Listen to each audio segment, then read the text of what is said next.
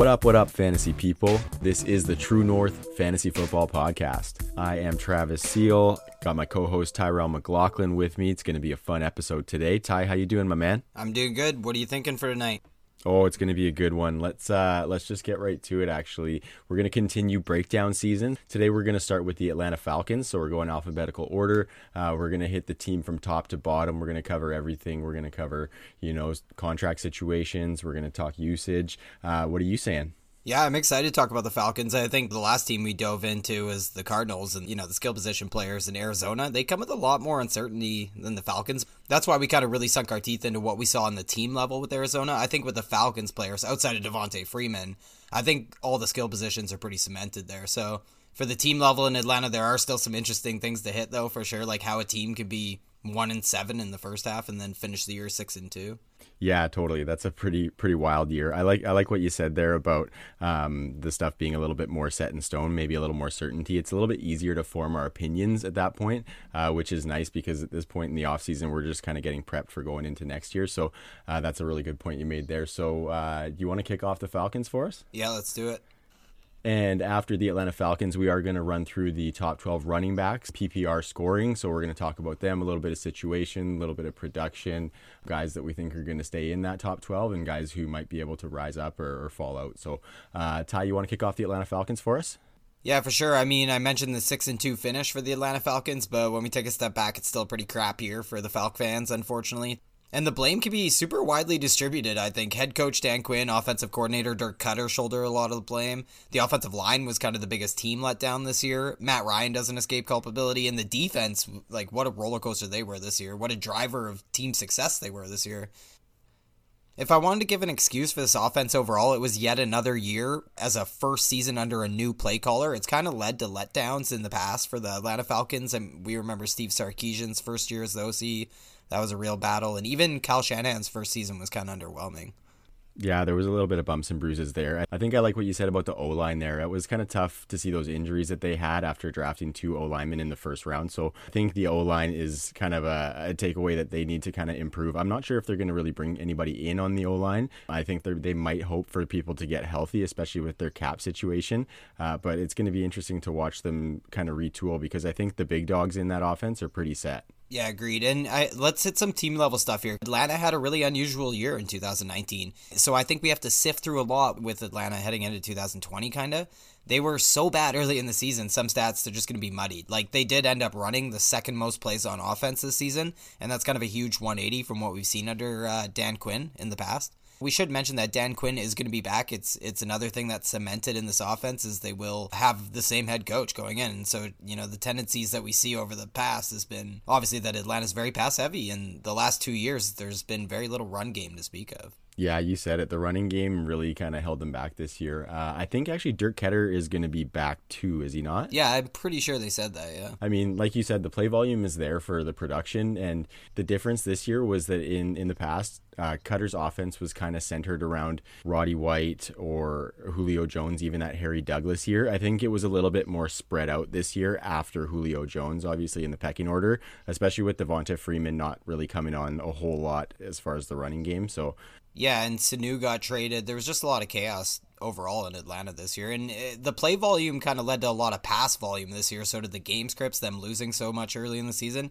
Atlanta was the pass heaviest team in football this year in pass to rush ratio. And the attempts were just a landslide. They had 684 pass attempts this year. And the Falcons had 459 completed passes this year. By the way, that's 12 passes shy of the all time NFL record in 2011 for the Saints keep that in mind when we hear about some of these players during the offseason for the Atlanta Falcons. The pass catchers pretty much saw the most catches up for grabs as any group's ever seen in the history of the league.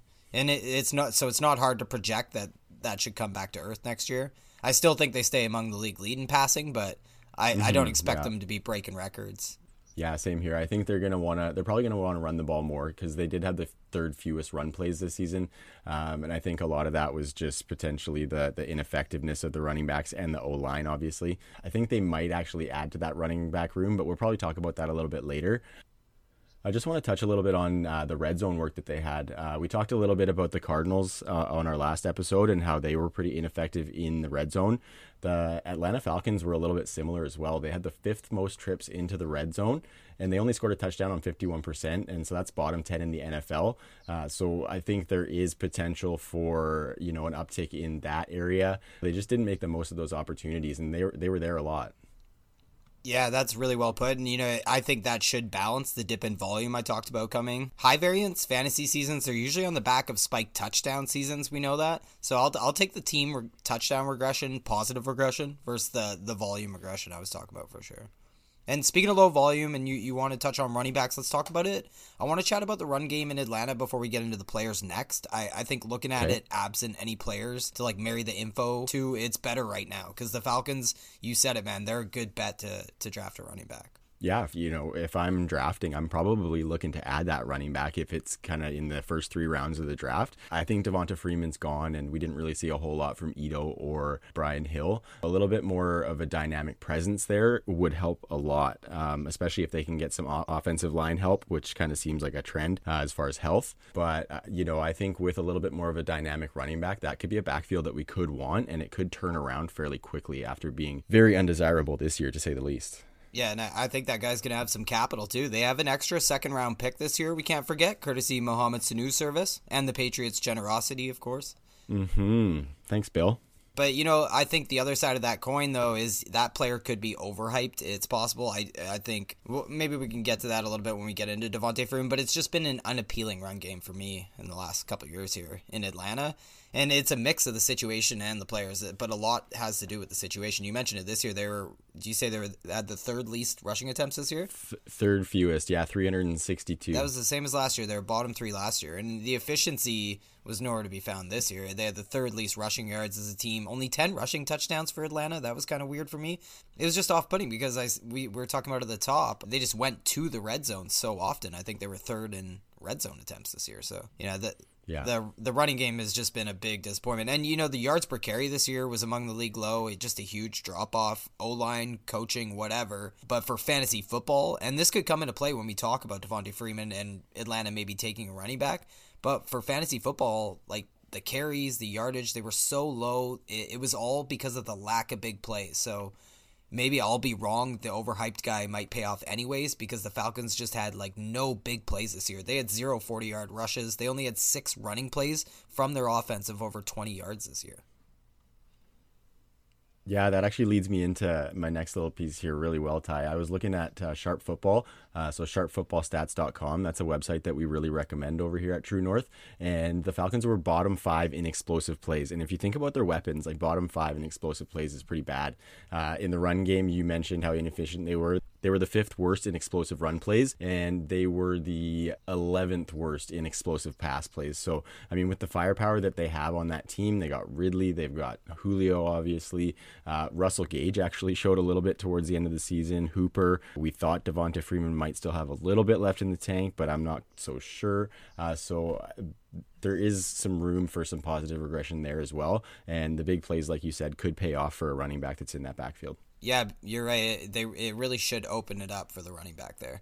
Uh, should we move on to the players here and get into the, get into these skill position players? Let's do that, man. We're gonna start out with Matty Ice.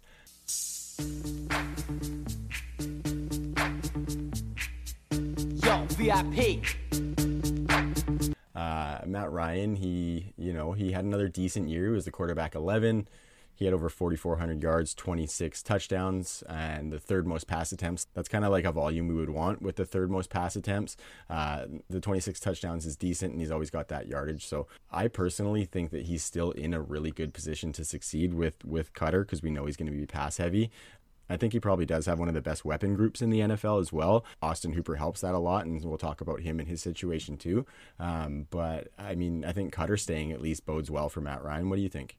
I got a few things with Matt Ryan. Uh, I got a lot of problems with you people. Uh, I guess you know you can't say that anymore. You can't say you people even if you're quoting Seinfeld. the tradition of Festivus begins with the airing of grievances.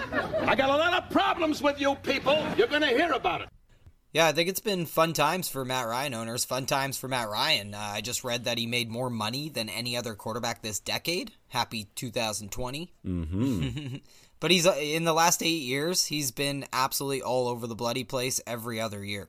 So let's go back eight years ago. He was the quarterback seven, then the quarterback 15, quarterback seven, quarterback 19, quarterback two, quarterback 15, and then he was the quarterback two again, and then he was quarterback 11 this year.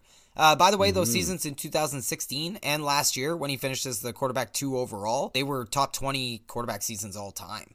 So, you know, the pattern says he's due for a big year. And, you know, he might be. you said it with the offense. If they re sign Austin Hooper, this pass heavy scheme, it, it should propel Matt Ryan to another big season. But I think his finish at the quarterback position for fantasy, I think it lies in touchdowns. So, do you see his touchdowns being able to bounce back?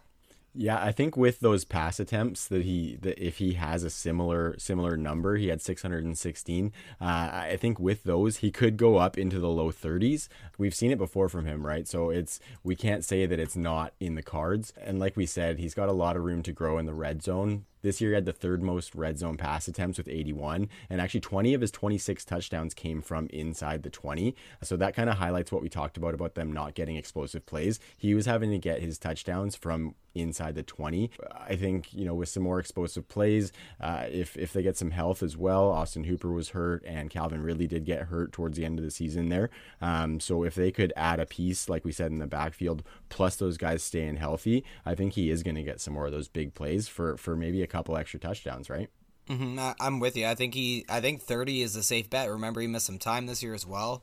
It, I, I just think it was such a. I said it already like three times this but it was a really chaotic season for Matt Ryan. I mean, a lot. I, I'm not like excusing his play this year. He was this. I think he was the 17th graded quarterback on PFF, so that's not great. He was just in the middle of the pack, no matter how you looked at him in 2019. When you step back, he he probably had his second worst season of his career actually in real life football, and when you're looking at DVOA and QBR and all that crap.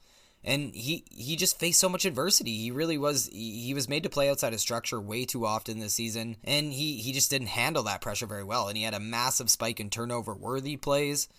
But we almost got into the one thing I want to look into more is if Dirk Koetter is going to be back. It was a bad season for Dirk Koetter this year too, and Matt Ryan he's kind of needed an acclimation period in the past. The second season under Sarkisian was better, and Shanahan that season in 2016 was the second season together that was just magic.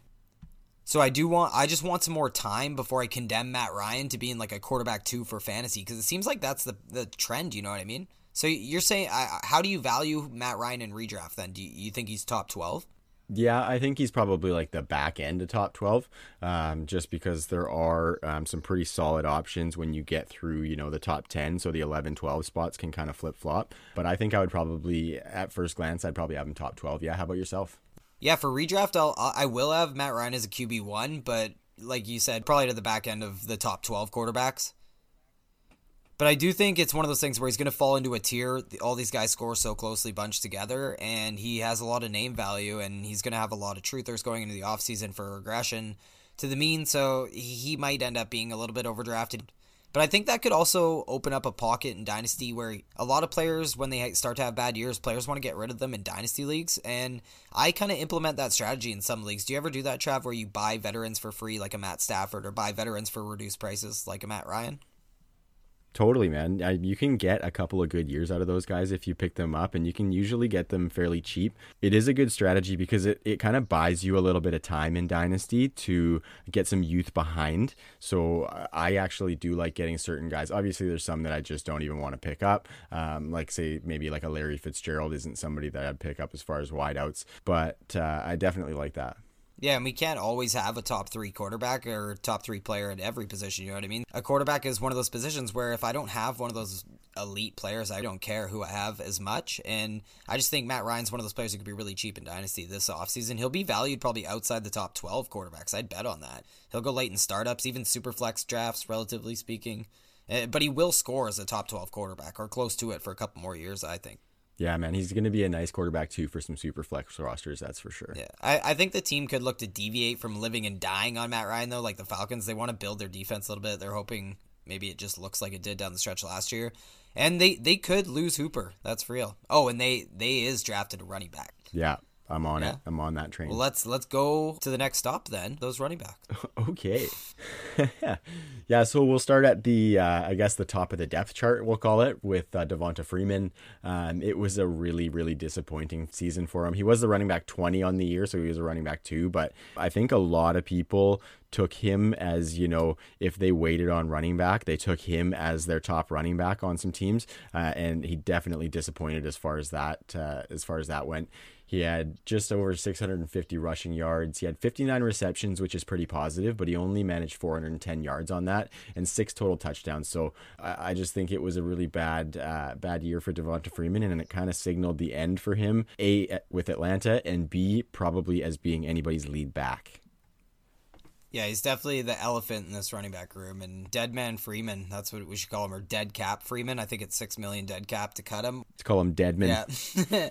and you know my point of view on it. I just think he's one of those profile running backs who was used really heavily and broke down ultra quick, unfortunately. And I don't really consider him a fantasy resurrection. I know a lot of people are going to kind of pitch him like that. I think next gen stats, I think they cut off at like 85 carries or something. But Devonta Freeman had the third worst yard yards per carry among running backs this year. His yards per carry was 46 out of 48th qualified running backs. He was 36th in juke rate, 36th in breakaway percentage, and he, he's just a fantasy bore these days. He's in a bad fit and he can't be used how he came into the league being used. You know what I mean? Yeah, definitely. He's not the bowling ball that he once was uh, for the Atlanta Falcons. He did have that uh, running back one season, which was stellar, but you can't really dwell on that anymore because it, it, we are quite removed from that. I just see him being a committee back. And you mentioned that you don't see a resurrection. I think this year with Atlanta was supposed to kind of be the resurrection, and it wasn't. So personally, I'm not really looking at Devonta Freeman myself.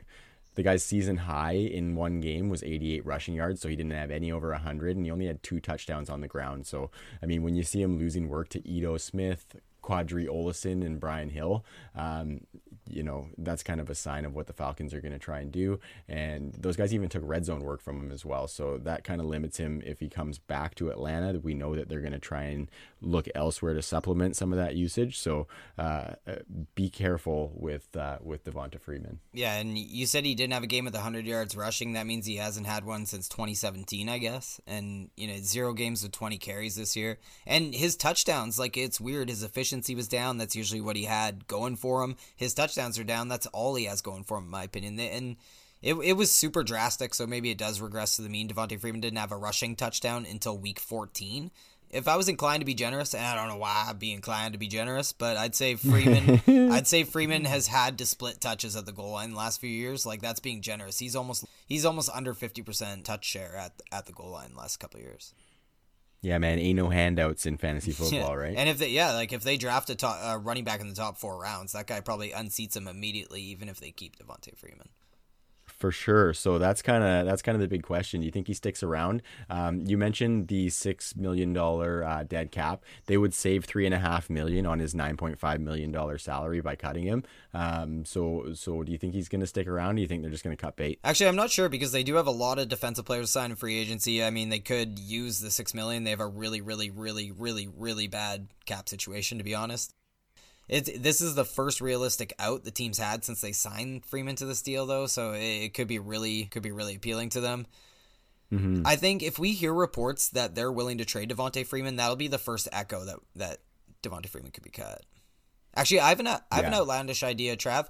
The team likely adds a running back. This is what we know. The magnitude of that dude, that's the intrigue. But Atlanta, their roster is like Swiss cheese. Like once guys leaving free agency on defense in particular, and that's the argument for them not taking a running back high in the draft. And the Falcons, in my opinion, they could they could use a dash more of leadership. So I'm saying Frank Gore to Atlanta. What do you think of that? Oh, that it could happen. I mean, he's probably got about ten years left in the tank, so Yeah. why not? Uh, why not try and go beef up the Atlanta running back room, right? Yeah. or what they should do is what teams should never do, and that's use really high draft capital. Go get D'Andre Swift, keep him in Georgia. Yeah, that would he would look pretty sick there. oh my man. god, I yeah, mean, he'll look sick wherever he goes, but he'll Yeah. have they'll have to spend their 16th overall pick to do it. It'd be hilarious Yeah, if they went up to the podium at 16 and took Jonathan Taylor instead. Yeah. yeah, it's going to be interesting to see what they do kind of right in the middle. They're still going to have a bunch of decent players on the board and we know that they got a lot of needs. So Atlanta, you know, I think I, you know, I say Atlanta's a team to watch. All these teams are teams to watch for us really cuz we're kind of keeping an eye on all of them obviously. So uh Ty, you want to you got any more on the running back? I think what would be more likely for Atlanta and still very exciting for fantasy and Falc fans for that matter is one of their two picks in the second round are used on a running back. It's not impossible either that J.K. Dobbins or Travis Etienne, they could still be on the board in the late 40s and mid 50s of the draft, and that's where their two second round picks are. So the, and those four guys are my top four uh, rookie ranks right now for show. Yeah, me too. Me too. I'm not exactly sure what order yet. I still got a little bit more to watch on them and a little bit more to look at. Uh, but those are probably my top four as well. Yeah. Okay, so I don't think we really need to hit on the other running backs. They got Ito Smith, Qadree Ollison, and Brian Hill, but I think we want to see what shakes out in that draft because, like we said, we're both fairly confident that there is a running back taken. Uh, so why don't we move on to the wide receiver room? We'll start off with Julio. He had, you know, almost 1,400 yards, six touchdowns. Uh, why don't you kick it off with Julio Jones, Ty? Okay, I uh, I talked a lot about him in that hit rate Seppi, so I, will try not to go too long. But I'm sure it's a hot take. But I think this was the worst Julio season in the last half decade or last six years for that matter. If the Falcons' passing volume comes down, which it will, Julio he's going to need some of his peripherals to go up. He led the NFL in yards per route run for five years straight heading into the season. It's the one thing people used to point at and say, "No, Julio is the best wide receiver in football." You know what I mean? This year, this year he is like 12th or something, so still very respectable. But it reflects what I'm going to talk about a little bit when we get into Julio here.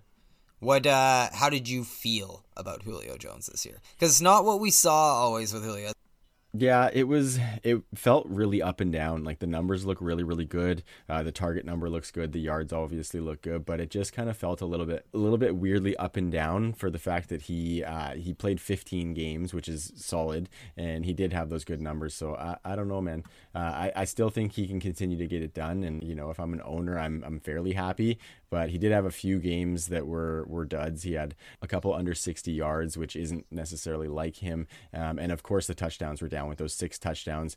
His he had four in the first three games, and then he didn't have any until week 15, where he had another two. So you weren't really getting the the big spikes out of Julio. You needed for him to have a lot of receptions in your PPR leagues to get kind of a, a decently big week out of him.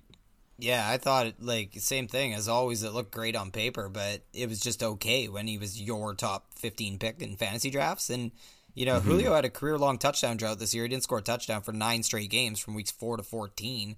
But I, one thing that I saw, something happened down the stretch. They moved Julio into the slot and just funneled the entire offense through him. And I thought that was kind of a wee sneak preview of how Julio might be used when he does get near the end of his career in, you know, two or three or four years. It's just great to know that he can operate in the slot and he, he dominated doing it. And you know what? He actually he dominated in the last three weeks of the season. That's kind of what the point I wanted to get into, especially in the 49ers upset game against XOC Kyle Shanahan. That was the game he Yeah, yeah, he finally broke his touchdown drought again in that game. And 20 targets in that yeah, game. and he, that was the game he finally he finally uh, dropped two touchdowns in that game. Dropped a deuce on San Francisco and yeah. He chunked up a deuce. came out way wrong. Two queens on casino night. I am going to drop a deuce on everybody. Uh, so great, great finish to 2019, but over 30% of all Julio stats came in those last three weeks, including one third of his fantasy points. Yeah, man, those were some big weeks. I think, you know, I think there's still some some good that we can kind of take away. You mentioned his slot usage, and as well as that, you know, he never went under seven targets in a game. Uh, his average depth of target was over 12 and a half. And Matt Ryan was 12th in deep ball attempts with 66, and Julio almost had half of those with 31 deep targets. So uh, he is still getting some pretty good usage. He had 25% target share this year for the Falcons, which I think is a little bit low for him. Uh, but, you know, I think that's enough for him to get it done, especially if we can see a little bit of an increase in those on those six touchdowns. So, so you know, I think he still has a couple good years left in the tank personally. Um, but what are you saying? Yeah, I thought you you mentioned the 25% target share. I, he was second among wide receivers in targets overall this year, so you know it's hard to complain. But that was lower than any of his previous four seasons. And if the Falcons' pass attempts come down as a team, we better see Julio's target share climb back up. And he's a super rare, close to 30% target share guy. That's what we know him as, not a 25% target share guy. And it just shows the development of Calvin Ridley and Austin Hooper, who are kind of mid breakout for their careers right now.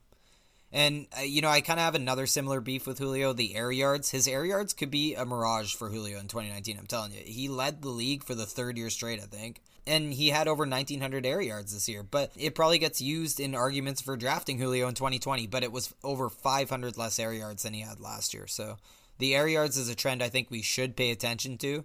Once I looked at it, it was really easy to spot too. In 2017, Julio led the NFL by having 46% of his team's air yards. In 2018, Julio again led the NFL by having again a 46% share of the Falcons' air yards. This season, though, Julio Jones dropped 10%. He saw still very good, but just 36% of the Falcons' air yards. I'm just kind of pointing out ways that Calvin Ridley and Austin Hooper have affected this offense. Um, but before I'm tempted to do a money segue to Calvin Ridley here, Trav, what's your redraft outlook for for Julio Jones? I think I still put him top five. Uh, top three might be a little bit tricky, but top five for sure. What do you think? Yeah, I'm, I'm kind of split on it right now. I really like Julio. Like, he's one of my favorite talents, but I do worry about, you know, we know he's not getting a lot of touchdowns, so we rely on all the yards and volume. So, you know, he needs his volume, air yards, and touchdowns all to come up when the Falcons' pass volume as a whole has a slight decline next year. And yeah, just I don't know, the fantasy community will value him as a top five wide receiver in redraft. I just I can't abide. He's a player I'd love at the two three turn, but I just I don't love him top fifteen in a draft. Mm-hmm. Actually, do you want to do a quick either or on him? Yeah, hit it. Stefon Diggs or Julio? So were we talking? Sorry, were we talking redraft or dynasty? Redraft here. Julio for next year. Ditto. A Rob or Julio? Oh, Julio. Yeah, I just love Allen Robinson. Poor bastard. Uh, Yeah. DJ Moore or Julio? Getting closer, but I think it's still Julio. Yeah, me too. Uh, Amari Cooper or Julio? Ooh, that's tricky with with so much to shake out for Amari. Um, I think regardless, Yeah, I'm probably still going to go Julio. Me too. Yeah. Kenny G, Julio. Ooh, now We're that's hot. getting closer. Damn. Um. Julio. Uh. Yeah. Julio by a hair. OBJ Yeah, or Julio? Julio. I think it might be a hot take that I have OBJ ahead of Kenny G. I'm just realizing. What about Tampa Bay wide receivers or Julio? Either of the Tampa Bay wide receivers you taking over Julio? Damn. It's super close. Like redraft, it's so so tricky. But if Jameis is back, uh, I think it's continued wheels up for those guys. have a hard, So I might take both of them over. That's a funny. That's, That's- those are the that's hardest what I'm ones. Waffling what on right one? now, Davante yeah. Adams or Julio? uh, you know I like Davante Adams Ty. I think Davante Adams. That's close though. That's really close. I was looking at a couple redraft ranking lists, and he's number two on a lot of lists. But I'll take Julio over Davante Adams in 2020. Hmm. Tyreek Hill or Julio? Ah, Tyreek. Yeah, I'll take Tyreek as well. Funny, maybe he is top five. Michael, Yeah. like, Michael Thomas, Tyreek, Julio, and then I like these Tampa Bay wide receivers like Kenny G, like Yeah. OBJ, like Juju, but that's like you know 15 spots too high. What about Dynasty? I mean, it's hard to say. If you can get a big package for Julio, you're doing that, right? Absolutely. In a draft class like this, yeah. I won't take him in 100%. Dynasty startups either, will you? Mm, if I'm doing a startup right now, unless he's, He's like still going in the know, top two rounds. Exactly. So I, I'm probably out. I'm probably out on that. But if I hold, like, if I have Julio, I could see myself doing kind of all of the above. Like, I see, you know, depending on the roster that I have, I could sell him, I could hold him, or I could potentially buy him uh, if I could get him a little bit low on a team that just needs a couple years of a really stud wide receiver season. Yeah. In Um, existing you know, I could see myself buying him. Yeah, in existing leagues, I'm with you. I'm buying him. I'm gonna go check out some of my uh, existing dynasty leagues right now. So a lot of the stuff had to do with Calvin Ridley. What are you thinking about Calvin Ridley for the Atlanta Falcons? Another name that I really, really like. Uh, I had a bit of Calvin Ridley this past year, and it was tough. I think he had a solid season. He came on towards the end of the season. He started slow, obviously, and it wasn't looking that great for him. But I think you know the Hooper injury really helped him, and he was on his way to probably just getting a little bit better season than than he had last year in his rookie year you know, there's a lot of factors there. So Hooper staying or going, that that's a factor for me. Um, what they add to the running back room, whether they potentially add somebody else to be the wide receiver three, that that's a big factor for me. But uh, I think he had a pretty good season at just under 900 yards and seven seven touchdowns there. Yeah, I don't, I don't want to cut him down too much. I, I just think he, he doesn't offer a lot of like yards after the catch threat to his game. I, I don't like relying on big plays from wide receivers I have to draft as early as Calvin Ridley, and especially he's just not the type of wide receiver who can take a 75 yard slant to the house. You know what I mean? The fir- the first thing I think of when I think of Ridley is he's he's just kind of boomer bust. He's only had three games over 100 yards receiving in his whole career. And he has less than 50 yards receiving in more than half his games in his 29 game career. So it's kind of hard to fathom that with the passing numbers in Atlanta as of late. But I think people have this illusion that Julio's going away, or maybe there's a camp that think he retires early. I, we said it up top. I think Julio has a few years left, so the volume just won't be there for Ridley in Atlanta, so long as Julio is. Yeah, and you know, I mentioned at the top that I like him, and I think you know all through the offseason I was really high on Calvin Ridley at in that like fifth round, fourth round draft range. Um, but I think I'm coming off that a little bit, like you said. It's just really hard to rely on him, especially because he's probably going to be your wide receiver too, and I wanted somebody a little bit more reliable at the wide receiver two position. I was one of those who thought that Ridley could be a quote unquote successor uh, to Julio, meaning that you know I thought maybe Julio might see a little bit of downturn. You know, he does have an injury history but you know, as far as we can see, Julio's full go, and I think, he, like you said, um, that caps Ridley. So yeah, I think I'm backing off of that fourth or fifth round pick. I really don't think you were off when it comes to process. Uh, you know, we're always targeting these sophomore wide receivers and the range of the draft he was going in. There's so many advantages. You know, it just goes back to the chaos in Atlanta, I think, but but I don't think anyone really could have predicted the the big Austin, like Austin Hooper kind of robbed the advantage of playing across from Julio Jones, you know. So Calvin really he's never been used by Atlanta to punish defenses for focusing too much on Julio, and I just think nobody could have predicted the Austin Hooper breakout this year. Ridley's over 10 targets just four times in his career. And two of them they did come towards the end of the season with injuries. But this shocked me, man. Like this is what I'm talking about, where he's not prioritizing his offense. Calvin Ridley still finished the season with just a 17% of the targets. 50 different wide receivers had a higher priority in their offense than their team's passing game. Yeah, that's really well put there. You know, like I said, it's really hard to rely on him as your wide receiver too, which is kind of the capital you're going to have to invest. You know, I could see some avenue for him to have a little bit of an uptick. You know, if Hooper does go away and they don't bring in a prominent tight end, depending on what happens in the running back room, obviously is something that we're monitoring. Uh, I, I think there is a path for him to get a little bit more volume. But you you mentioned earlier that he's you know he's not one of those guys that's going to take a slant and run it for 80 yards for a touchdown. So uh, you got to maybe temper those expectations a little bit. Uh, it was easy to get kind of lost in that 10 touchdown rookie season. Anytime you see double digit touchdowns, you really, really like that. And you kind of want a piece of that, obviously. Uh, but we got to temper that a little bit. So what are you thinking about for his dynasty value? Because his draft capital, it's going to keep him super relevant in dynasty, that's for sure. But to me, it, it kind of overvalues him in that format a bit. Do you have him in your top thirty ish? You know, are you going to have him as a wide receiver three? Yeah, I think so. Yeah, I think so. I think they're going to be pass heavy enough that there will be enough to go around for that second wide receiver. Uh, you mentioned earlier the acclimation process for Matt Ryan, so that's another factor. Um, if he gets settled back into that Koetter offense and gets more efficiency, uh, like we did see him do in the past with Dirk Koetter as the OC, uh, you know, I think wide receiver three is pretty safe. Wide receiver two is not, though. Mm-hmm. Okay, let's do a quick either or for Dynasty, and let's imagine that Austin Hooper's on the team. Okay. Mike Williams or the guy we're talking about, Calvin Ridley. That's the dude. um, man, in a dynasty league, I think I'm still going to go with what's his name, Ridley. Um, just just because we don't really know what's going on with the quarterback position at uh, in in LA there with the Chargers. Um, and I do like Mike Williams, but I'm still not super super sold on him yet. Um, so I'm gonna go with uh, yeah. they're like the two guys. I have no idea where I can ra- where to rank these guys. Like they're two guys I look at and I'm like, wow, I must be really low on these two players for Mike Williams and Calvin Ridley. They'll probably be right around each other though for me. But uh, who's the next guy? What about Michael Gallup? Ooh, I think in a dyno, I'm probably going Gallup, and that's on the fact that I kind of think Amari's going to yeah, leave. I'll take Gallup um, there either. Or. I think it might still be Gallup if Amari's yeah, I'll there take too. him either way. I just like that offense a little bit better going forward. Calvin Ridley or Deebo Samuel? Hmm. I think it's Ridley by a little bit, but I really liked what I saw from Deebo. Yeah, I'm ah. going Deebo on that one. What about Christian Kirk? Oh yeah. Ooh, we talked about him on the last episode. I think I think it might be Christian Kirk by a hair. I like that offense a lot over. Yeah, Arizona. that's another tough one for me. I probably would go Kirk, but that's a tough one. Terry McLaurin. Yeah, they're what about T Mac? Oh, Terry McLaurin. I think I'm probably going Terry oh, McLaurin too, for sure. I went backwards there, by the way. So we were taking these are a little bit of hot takes. Yeah, totally. Redraft. I th- when we're talking redraft for Calvin Ridley, what do you what do you think? Because I think he could actually go higher in redrafts in 2020 than like dynasty startups. I'd actually bet a lot of money on that. Yeah, he probably is going a little bit too high because a lot of people are going to want to rely on him as that wide receiver too, um, that strong wide receiver too, right? And and there's there's no question that he could be you know in the back end wide receiver too area, but uh, as like a, you know a top end wide receiver too. And I think we have to decide if like he's you know the number two option or the number three behind Hooper. We'll have to really figure that out going into the season next year. Mm-hmm, mm-hmm. But I do think I'll be taking players in the same range like DK Metcalf, Michael Gallup, who are also wide receiver twos on their team. I'll be taking those players over, you know, the, some dude named Calvin.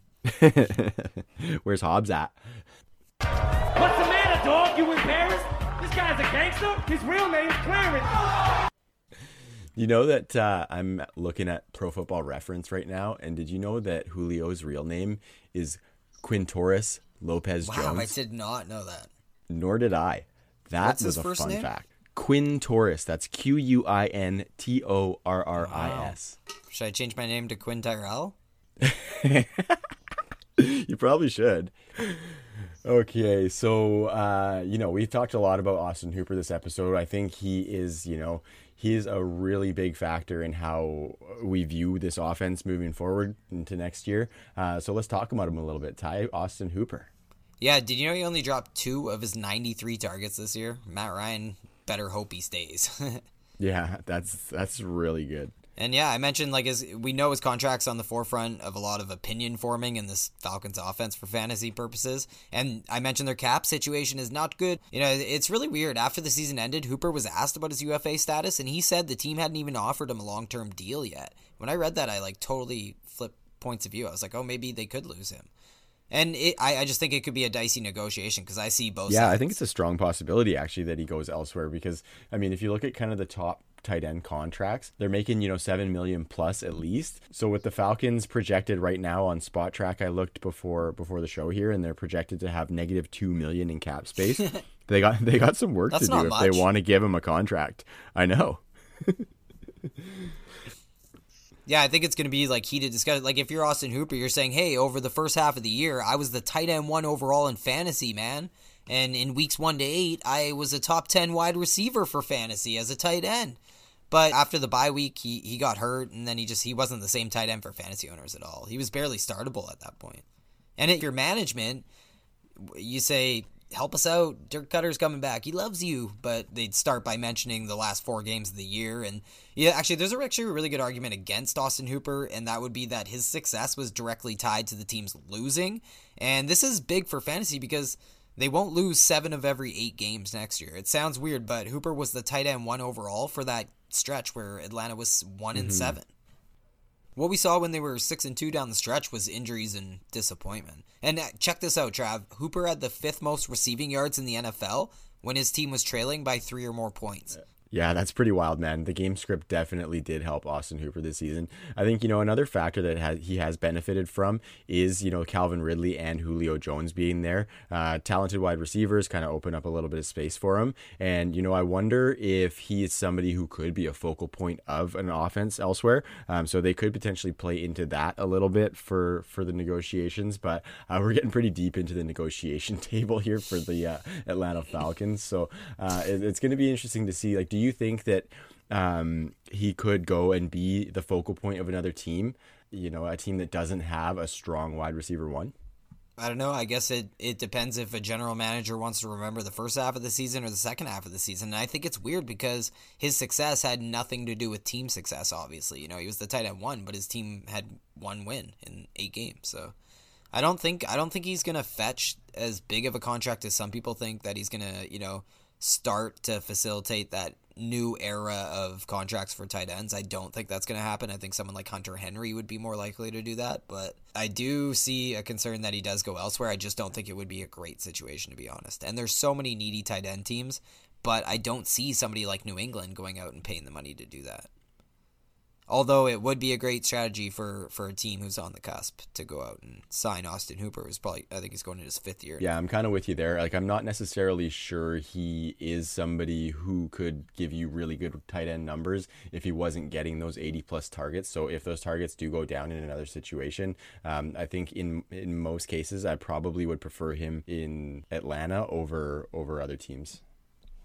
Yeah, and it, it was just such a weird year because he was clearly on pace for one of those years where you look back and be like, you know, he'll be overdrafted. That was his career year. But I just, I want to be higher on him than I am, especially in Dynasty. He's kind of just cemented as like the tight end six to eight for me. Uh, you know, I'm taking Kittle, taking Kelce, obviously, uh, Evan Engram, I'd take him, uh, Yep. Mark Andrews. Hunter Henry, Yep. I'd take Hunter Henry. And then we get into that new tier though. Like I just don't know what tier to put Austin Hooper in. That's what I'm trying to say because I will take Hooper over Zach Ertz. I, I think I would in a dynasty. But a guy like yeah, I definitely will. Zach Ertz, you know, I like Zach Ertz, but I just think he's lost the ceiling. And I, I might be higher than most on this guy, but Dar- you know, D Wally, man, give me some Darren Waller. But him and Hooper, those guys are really close to me. And in Dynasty, depending on team build or you know if it's a startup draft, T.J. Hockenson, Noah Fant, those guys could be yeah. they could be in the combo. They could crack the combo. Yeah, that uh, that little influx of talent at the tight end position actually is kind of exciting for me. Um, so we'll we'll get into that in a future episode when we run through the tight ends. So. uh, um, Yeah, I think he'll be a void when we when we get to fantasy seasons because the problem is he could be in fourth rounds of fantasy drafts. yeah, yeah, that's a that's a good point there, and I, I would not be going near that. No. So should we just get the hell out of Atlanta entirely then? Yeah, let's bigly bounce. That's what you said. Well, that's what I'm saying to you. All right, so the next piece we're going to talk about is the top 12 running backs in fantasy. So we uh, we kind of standardize ourselves with the PPR format, and so we're going to we're going to run through the top 12 running backs a little bit and talk a little bit about what we think about them going forward. Uh, but first, Ty, uh, I know you've been doing a lot of research about ADP and hit rate stuff lately, so I'm going to let you fly off on a little bit of that and kind of give us the nitty gritty of it because I think that stuff's really really important to look at as we move into our drafts. It's just kind of another aspect we can put into our tool belt, and I really like how you frame that. So why don't you uh, head into her? Yeah, I think you could look at nothing else and just look at how often certain positions pay off at certain draft picks and how often players pay off at the draft price you're paying for them. When we're looking at running backs this year, it was it was a cool year because most of the group that we look at here as we go down the list, they paid off on their average draft position. I'll start with this one. A trend that really really bucked this year was running backs drafted in rounds 3 through 6. They usually have a brutal hit rate, especially recently since 2015. Meanwhile, wide receivers have kind of an immaculate hit rate in that range of fantasy drafts. This year was no different at wide receiver, but it was at running back, four or five, depending where you pull your data from. But four or five running backs who finished in the top 12 were drafted between rounds three and six. And that gets me to my next point zero RB enthusiasts, earmuffs. No running back who finished top 24 at the position this year went after the sixth round of fantasy drafts. Nobody in the top 24. And then remember back to the waiver wire. Trav, would you ever exercise zero RB? Because I know you play a lot of leagues. Yeah, I'm not a zero RB guy. I, you know, I like to have at least a stud running back on my roster just because the position is so volatile. I like to have that heavy production, but usually I don't play zero RB. How about yourself? Well, I mean, I, I like what you said there because because of that volatility, I'm usually grabbing two running backs in my first three picks, just depending on my where I am in the draft, uh, where I'm drafting my draft slot. I, think you can still exercise zero RB at times in 2020. It sounds stupid to say that because you know, but I just think you should diversify and only only do it if you play in several leagues. Because this year you would have like missed playoffs in every league if you're a zero RB truther and you only played a couple leagues, right? Mm-hmm. One more thing, just uh, the second tier of running back this year, just like quarterback, just like wide receiver, the second tier of running back was very closely bunched this year behind Christian McCaffrey. The next five guys, it's such a sexy tier. Aaron Jones, Zeke Elliott, Austin Ekeler, Derrick Henry, and Dalvin Cook. They were all separated by about a point and a half per game in PPR leagues.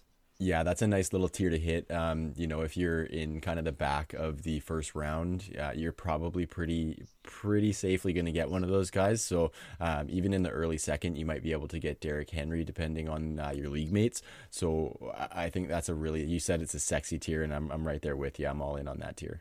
Yeah, so should we get into some of these guys? Yeah, let's do it. Uh, Christian McCaffrey was the running back one, and he had an unbelievable season. He had the uh, the double Gbos, I'm calling them. He had the thousand and thousand season. Uh, that was fantastic. We haven't seen that in quite He's a only while. third so, guy in history. uh, yeah.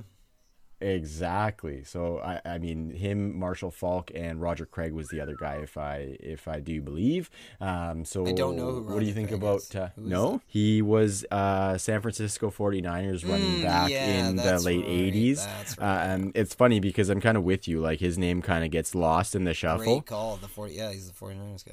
Yeah, Who was I thinking Joe of, uh, Montana Super Bowls. Yeah, I was thinking of someone else. Maybe Jim Craig. Pad stacker. yeah. Thinking about sitting you down, Jim. Hey, what are you talking Nah, it's not your fault. I played you way too much and you're too tired. That's my net, man. You can't do that. They just scored 10 goals, Jim. Right now, it's everybody's net. Uh, so, what do you think for McCaffrey's season? Yeah, it was crazy. I mean, he broke his own record for catches by running back in a season. He had the second most catches in the league behind Michael Thomas. It was yeah. Actually, let's talk about this. There's some fresh news from the South, eh? Uh, there's a new sheriff in Carolina. Yeah, yeah.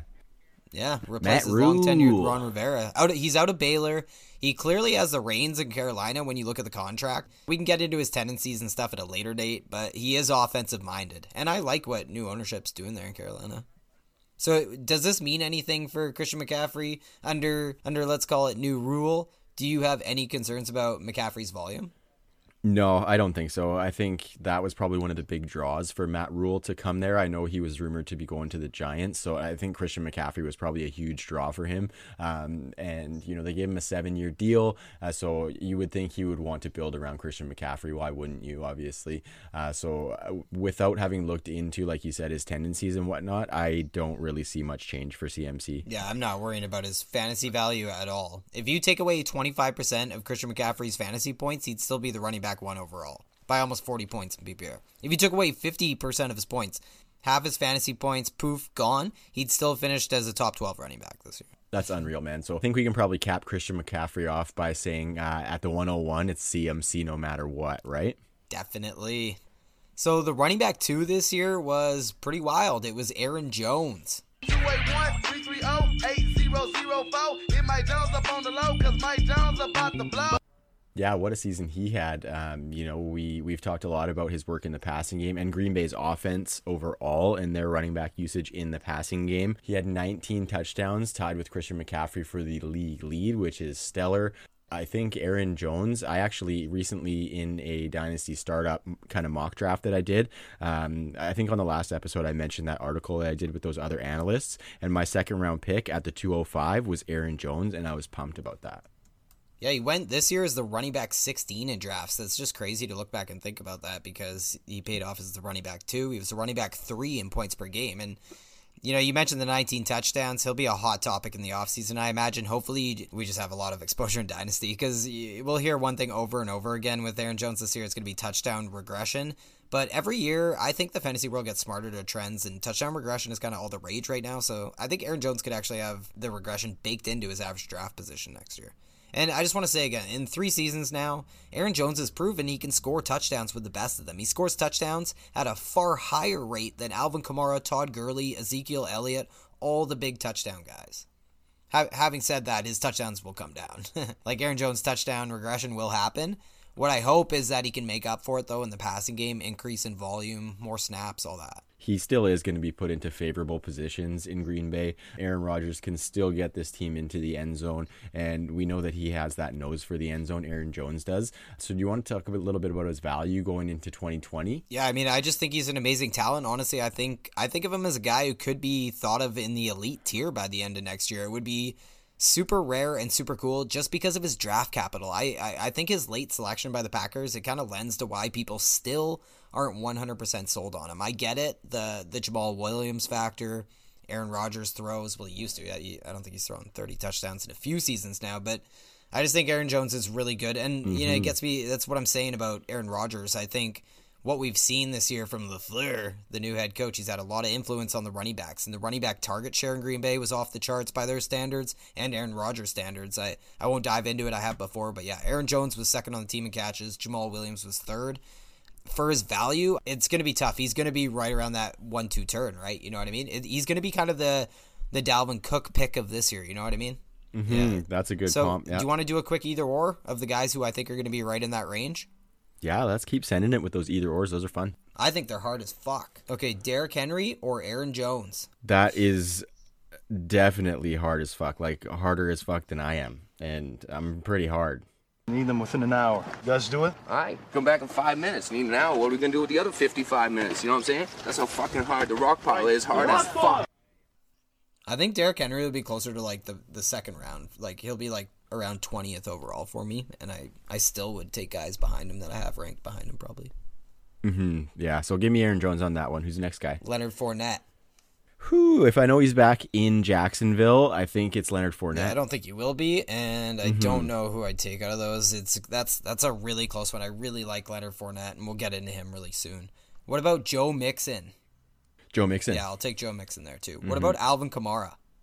Alvin Kamara. Yeah, I think that one's a lot closer than people want to admit. I'll put it that way. I think you're right. I think he's you're Alvin right Kamara that. light. Hmm, that's that's interesting. Yeah, I think uh, that is a close one for sure, though. Yeah, so we, we didn't really nail anything down there. He's just one two one two turn right now, and Yeah. we'll have to. It's one of those things that'll solidify a lot when rookies come in as well. With those some of those you know two or four of them that you know Kansas City draft someone who knows. Yeah, exactly, exactly. Why don't we talk about the running back three here, Ezekiel Elliott? He had another good season. I think we saw a little bit of a dip in his passing game work. Uh, that kind of just to me shows what his ceiling potentially could be. Uh, I'm not necessarily sure that that dip in targets is a trend for them, but it looks like Kellen Moore is going to be coming back as the OC under Mike McCarthy. So, what do you think about Zeke? He had, he had a pretty solid year, eh? Uh, it's kind of a almost like a quiet Zeke year, which is kind of weird. Yeah, I think you said it. That was a perfect adjective to use. It was a solid year. There is also some more fresh news on the coaching carousel too when we're talking about Dallas and Mike McCarthy was hired there as the head coach. McCarthy had success with Eddie Lacy, so you know it sounds funny, but he, he could reinstate Ezekiel Elliott as a focal point of the offense because I think it kind of leaned away from him this year, and I just think Ezekiel Elliott he's always a threat for a big spike touchdown season. I would like to see his use in the passing game stabilize, but he, he was just so steady Eddie this year. Zeke had nine running back one performances this year, and I think Zeke finished outside the top 24 just once. Like, that's a good floor. Absolutely, it is. And I think most of his pieces are going to stay in place as far as the offensive line. Uh, obviously, we know, or, or I think we think that Dak is probably going to be back on a new deal. Uh, so I think Zeke is a solid running back in that mid first round area if, if that's where you're looking to go. Yeah, I definitely have him third overall. I think I'll have it ranked exactly like I did last year. Hashtag CMC no matter what. Saquon and then Zeke at 3 and mm-hmm. three overall. Yeah, absolutely. And I think for me, part of that is, like I said earlier, the ceiling in the passing game. I think we could see that increase. Uh, we saw what he could do the year before this past season, uh, and he looked stellar in the passing game. So, you know, especially, you know, if Amari leaves, there could be some targets opening up. Who knows what's going to happen with Jason Witten in those short targets? That could help Zeke as well. So, locked in top five running back for sure. Yeah, and I, I just want to see those targets stabilize, like something in between what we saw this year and the year before. That's that's what I'm hoping for, and I think that's what we should expect for sure. What any hot takes in dynasty? Because I'd probably sell I'd sell Zeke for a massive package. Like if I get a top ten running back in an early first, done. 2 early first, mid tier running back, done. Mm-hmm. Tony Pollard also. Any thoughts? Yeah, definitely a top five handcuff. Tony P looked really, really good towards the end of the season when they gave him some work. I could see him getting mixed in a little bit, but we did see that Ezekiel Elliott still can produce with Tony P getting his, you know, five to 10 touches a game or something like that. Uh, Zeke's still going to get it done because he does get those touchdowns as well. So, you know, I don't really have a hot take for him in Dynasty. He's probably top three, four in Dynasty for me, just like he is in redraft. Yeah. Okay, let's get to the next guy. Let's get to the next guy. Austin Ekeler. He was the running back four overall this year in fantasy football. In points per game, he was the running back six. So don't let people, you know, talk you down too much. He was taken as a running back 30 in the end of the fifth round, beginning of the sixth. He was kind of the cutoff. If you didn't have him as a zero RB enthusiast, you were uh, SOL. Austin Ekeler, he is a machine in the passing game, eh? Oh, dude, he looked so so good. I think uh, I think on all those targets that he had, he didn't have any drops this year, right? Probably. He led all running backs in yards per route run, second behind McCaffrey in targets. He had 108 targets, and he had 92 catches this year. And it, Trav, his 993 yards receiving is the fourth most by running back ever. Yeah, that's that's stupid good, man. I think he showed that he can be the featured back in Los Angeles.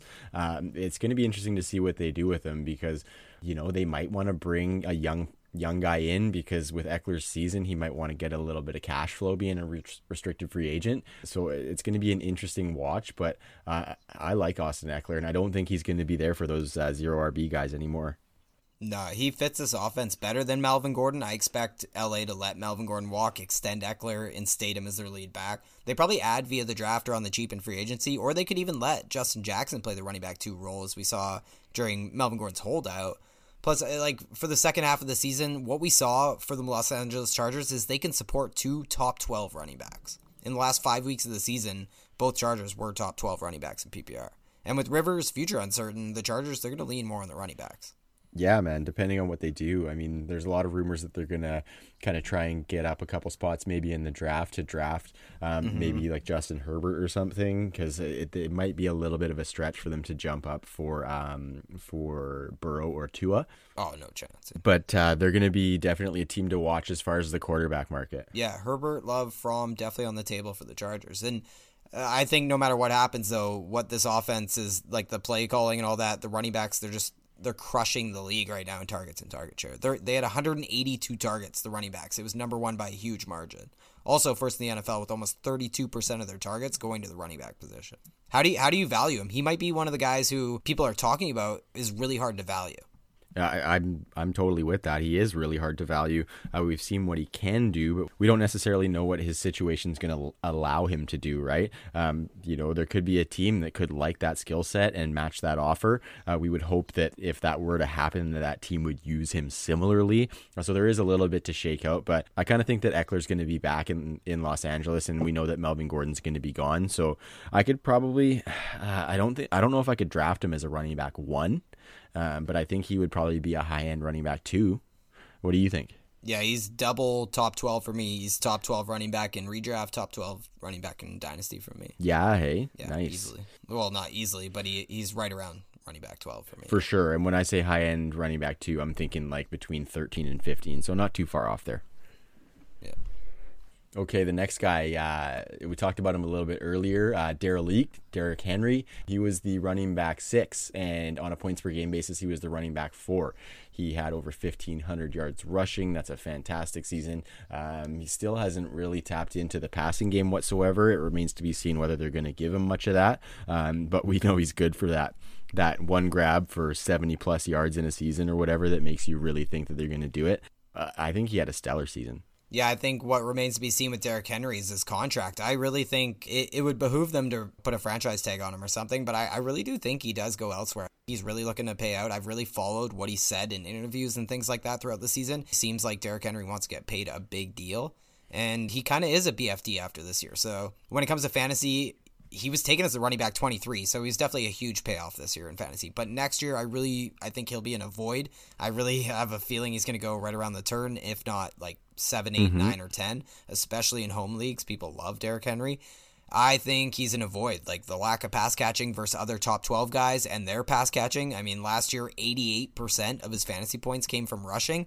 This year, 85% of his fantasy points came on the ground. It's by far the highest fantasy point distribution for rushing inside the top 12 of running backs, and the only player actually inside the top 24 with a higher skew is Marlon Mack at running back 24. He had uh, 86% of his fantasy points through rushing or touchdowns. What do you What do you think? Do you think he goes inside first rounds of uh, fantasy drafts next year?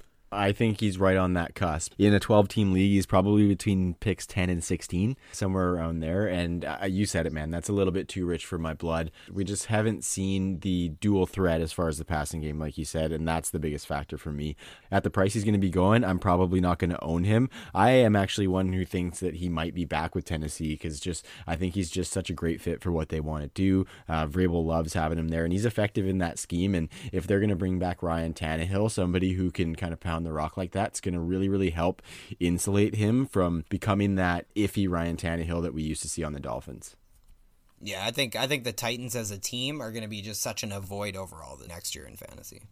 Yeah, people are going to get pretty high on that last half of the season, and I'm oh, still they on. have so much regression coming. Tannehill, yeah. Derrick Henry, AJ Brown. Unfortunately, unless unless AJ Brown's targets can go way up, and unless you know Derrick Henry can get involved in the passing game, Henry's probably a little bit too rich, but nonetheless, he had a wicked season this year, and and I, you know, I think another rushing title in the next three years is definitely in the realm of possibilities for him if he can, um, you know, get a similar situation to what he had this year. But on on the flip side of that, this could be an outlier for him. So it's it's really tough to kind of gauge where you want to get him, which makes that draft price not necessarily worth it.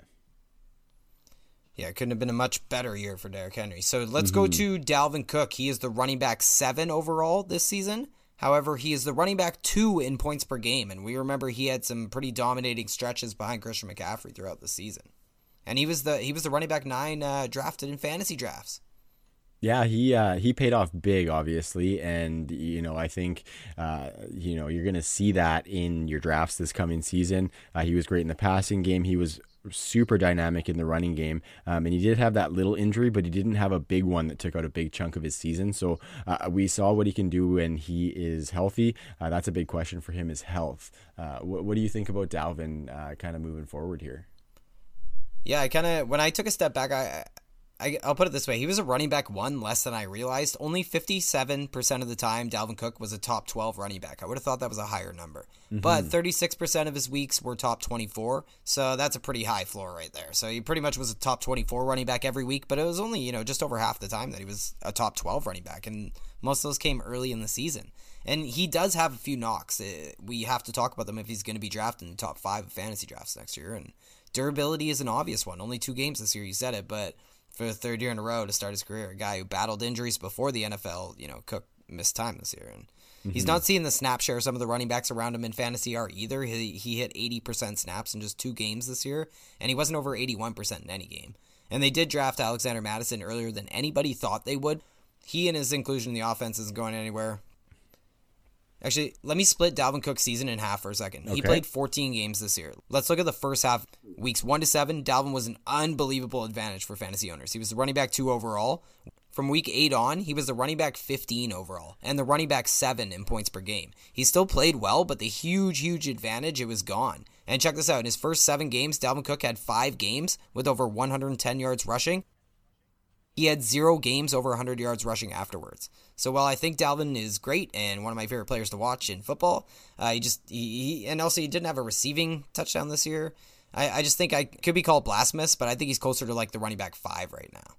Like hashtag CMC mm-hmm. 101 no matter what. Saquon, Zeke. Then do I want to take Michael Thomas there? And then I'm looking at like even a D'Andre Swift or someone like that. Maybe someone lands in Kansas City like a J.K. Dobbins. You know, I'd put that guy top five. I don't know. Mm-hmm, Dal- yeah, I just think uh, it's equally risky as putting Dalvin at top five. You know what I mean? Totally, man. Totally. Um, I think you know you mentioned it. It was pr- pretty surprising on his running back one seasons. That shows that he is going to give you those booms. Um, but along with that boom, there could be a little bit of bustiness potential. Um, I think you know you mentioned the floor is really good, but we don't really know what the future is going to hold. And Alex Mattison, not only is he getting slowly worked in, he had a big share of some red zone targets this past year, so we know they're going to want to use him a little bit, and he's been pretty effective. So um, it's interesting to watch, and I I'm kind of there that I don't necessarily know if I'm going to be drafting him based on where he's going to go. It might be a situation where I let somebody else draft him and have another good player fall to me that I that I'm a little bit more certain on. Yeah, it shows me that I'm going to have a really clear top 3 tier and it would be really easy if my philosophy was a little different and I could just put Michael Thomas at 4 and make it really easy, but what do you, what do you think about that? You, would you take you're taking Michael Thomas over Dalvin Cook or are you taking Dalvin Cook? No, Michael Thomas. Yeah, yeah, for sure. I think I'm taking Dalvin Cook there. Really? Yeah, I think I'll take five or six running backs before Michael Thomas in 2020. Hmm. But yeah, I think that will be a hot take. I think so too. Speaking of hot takes, who would have thunk it? Leonard Fournette, running back eight this year. Lenny. Lenny. What a funny season from old Lenny. Fournette is a super interesting guy because of, you know, the standing he has with his team at the moment. Will they exercise as a fifth year option? Will he walk in free agency? They definitely used him up, like they don't mind letting him walk. And we knew the Jags had a lot of vacated running back targets heading into this season, but I don't think anybody saw this many of them going to Leonard Fournette. No, man, over a hundred targets. You know, you mentioned them using him up in in anticipation of letting him walk well they might have used him up to a point where they said oh that's that's nice. We like that. You know what i mean? Like that's a nice piece to have on your offense you know especially with that uh, young quarterback in gardner minshew who we think is going to stick around and compete for that job.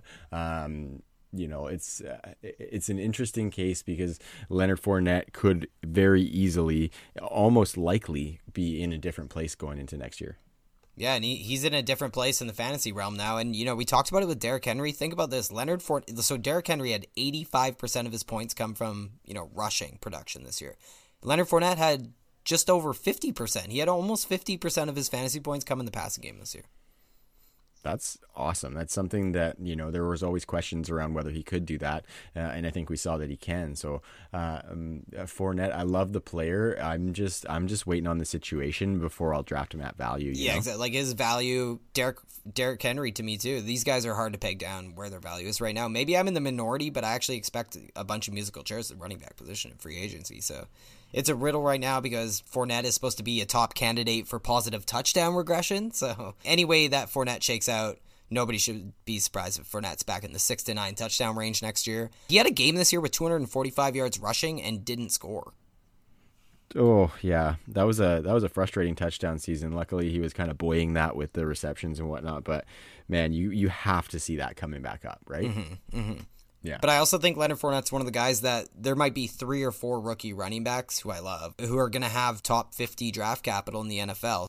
I'm selling Fournette for rookie picks in a heartbeat in Dynasty right now. Mm-hmm. Yeah, I was just thinking that. Yeah, sell him for picks. Mm-hmm. There's so much uncertainty around him, and you know you're going to get some youth onto your rosters, especially in Dynasty. And think about that. Think about say. that from this offseason, getting first round 2020 draft picks for Leonard Fournette. There was no chance you were getting that in the previous offseason. Absolutely, and I think you probably could to the right owner right now. Mm-hmm. So, I mean, as far as you know, value, do you think do you think he's going to be top twelve going into next year for you as far as like ranking? So why don't we just start with redraft? Yeah, well, I think I kind of said it there. Like he he's going to yeah. be right around that, you know. But it's it's going to depend on. I I'll put it this way. I don't think so. I think that I I want to put him top twelve. But as soon as these rookies come in, I know he's going to be the guy that he's, these rookies are going ahead of. Mm-hmm. Uh, he's right on the cusp for me. Um, I'm not necessarily sure where the rookies are going to land, um, but just that first thought of the running backs in the league, I think he's right on that. Uh, you know, 12 to 12 to 16 cusp, much like Derrick Henry, like you said. So uh, keep an eye on Lenny and sell him for those early picks if you can. If I'm guaranteed he plays 16 games, then I would definitely put him right around the first round of fantasy drafts. Mm-hmm. Yeah, if you know he's getting that passing work too, for sure. So who's next? I'm lost. Yeah, so the next guy, uh, running back eleven, Nick Chubb.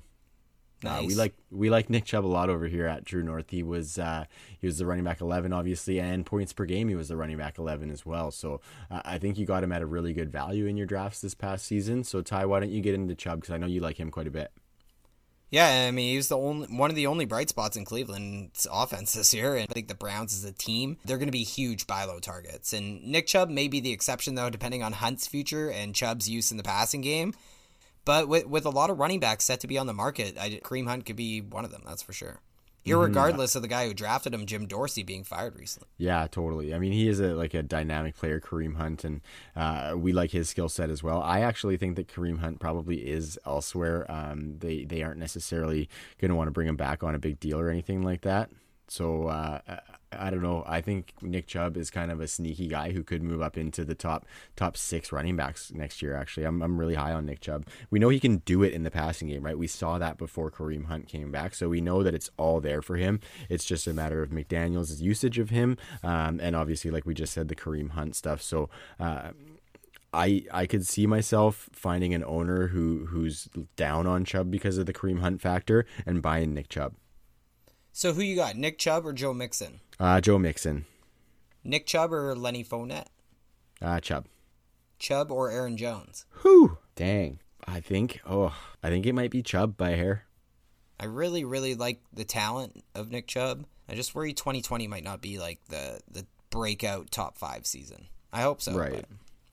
I do. I just have this feeling that Kareem Hunt's gonna be back. They could. They could really work that deal out for another one year mm-hmm. deal. Yeah, yeah totally. Um, what, about, what about Dino? You think? Uh, do you think he's in there for Dino? Oh yeah, Dynasty sky's the limit. I'd trade Ezekiel Elliott for Nick Chubb straight up in Dynasty. Damn, there's a hot one. Yeah, but I, I honestly would have Nick Chubb like right around the top three or four or five running back in Dynasty easily. Yeah, that's nice. I love it. So we got one more. Yeah, let's hit uh, hit the caboose of the train. The running back 12, Alvin Kamara. Very up and down season. He did uh, get a little bit banged up and missed a couple games there. Um, we didn't actually see Latavius worked in as much as we thought. I think the big factor in Kamara's quote unquote down running back one season, that's a top 12 running back, sorry, running back one. Uh, the biggest factor was the touchdown regression, which I think we should have seen coming probably but it's easy to get uh, kind of wrapped up in the talent that is uh, AK 41. Yeah, definitely. I mean, it, it, all we have to talk about with Alvin Kamara is touchdowns. I mean, I think a lot of people overestimated his ability to be like a bell cow running back. I don't think we should have expected that. I think we've heard that out of Sean Payton's mouth constantly. And I think the touchdowns are going to return. So I, I don't think it's unjustified to say he's going to be a first round pick next year. But I do I do worry that if he's going to go as like a running back four or five, he might be a little bit overvalued. We'll have to see if he's going ahead of Dalvin Cook. That's crazy to me. Those two are pretty close. They're probably my in between five and seven for me as far as running backs go. Um, just at first glance, obviously, I haven't dug into any rankings or anything yet, uh, but it, it's an interesting case because you know there's the Drew Brees factor. Um, I think he's probably coming back with that exit out of the playoffs for another season. So Drew Brees probably will be back, and we know that he likes to throw to those running backs. So um, we know that he's going to put that team in favorable positions to score touchdowns as well, right? So uh, you know Jared Cook sticking around is a factor there the Michael Thomas usage in the red zone is another big factor. So, um, you know, I think he's he's probably going to regress a little bit back to the mean um, coming in between. Obviously, he's not going to be getting those 18 touchdowns per season, so you can't expect that stuff out of him. Yeah. How many how many catches do you think he's going to have next year? Just take a wild guess. Mm, probably like like 80 ish. Yeah, I think he's gonna have 81. In 2017, he had 81 catches. 81. In 2018, he had 81 catches. And 2019, this year, he had 81 catches. so you're way off. But wow. Yeah, totally. um, but yeah, his like the guy's touchdowns are gonna come up. Yeah, you know, you want to kind of hope for it to be at the mean and then be excited when you get that bonus of 15 touchdowns or something, right? I'm kind of with you there. It's it's a tricky proposition, Alvin Kamara coming into 2020, especially with Taysom Hill vulturing so many damn touchdowns. Oh my god, and he's coming off his best game in his career. Mm-hmm. You're you're telling me, yeah. But I do think it's interesting to note that he he hasn't had a season with 200 carries yet. So we we want Alvin Kamara. It's just hard to take a guy in the first round at running back who's not going to have 200 carries. Mm-hmm, mm-hmm. It's going to be cool to watch the Saints. Um, so that kind of wraps up the top 12 running backs for for this episode. Uh, that's all we got for you. This is just the second episode of breakdown season for True North Fantasy Football. So we got a lot to come. We actually have 30 more NFL teams to run through now that we're done the Arizona Cardinals and the Atlanta Falcons. Ty, you fired up for this offseason or what? I'm feeling good. We're getting into Baltimore next, and that is going to be as exciting as ever. Maybe Oh. we should give a tease. We all know that they broke the all-time uh, NFL rushing record as a team this year from the '70s Patriots. So there's going to be a lot of good stuff to break down uh, when it comes to the Ravens. Yeah, I can't wait for those guys. We like a lot of the pieces over in Baltimore. Mark Andrews, Hollywood, Mark Ingram, Justice Hill. Justice Hill, baby. and of course Lamar Jackson. So that's going to be a fun one. Uh, we're going to keep it coming for all of our listeners through the off season. We got lots of stuff to bring, and you know we can't wait to get it out on uh, on the mic. So uh, thank you for listening to us. It's it's been a pleasure, and we will see you next week. Peace. The big winner there could be Ezekiel Elliott. Like McCarthy had sex. Whoa. With Jerry Jones when he slept over at his house. Mike McCarthy had sex with Jerry Jones when he slept over.